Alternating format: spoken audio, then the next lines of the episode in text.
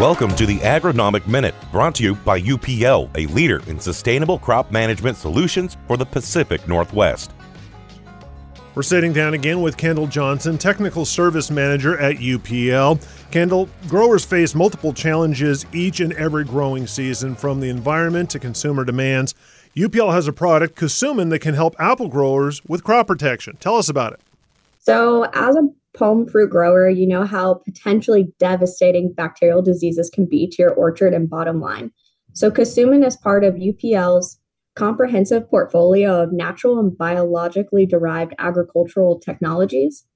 Kasugamycin uh, is the active ingredient in Kasumin. So, this features a high level of preventative activity as well as its systemic and foliage and green tissue. Kasumin is effective on a wide array of plant pathogenic bacterial diseases, including fire blight in apple, which we talked about in a previous episode.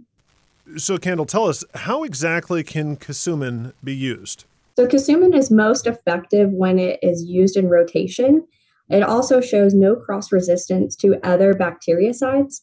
Additionally, it works on streptomycin and copper resistant strains of bacteria. Uh, is available as a liquid formulation, and so our field testing has shown it can be effectively tank mixed with other fungicides to increase your uh, disease spectrum control. So, Kendall, where can apple growers go to find more information on Kasumin or other UPL solutions? So, you can contact your local retailer to get more information on Kasumin or go to upl-ltd.com slash us to look at product pages and find your local sales representative. This has been the latest installment of the Agronomic Minute, a weekly segment made possible through a content partnership with UPL.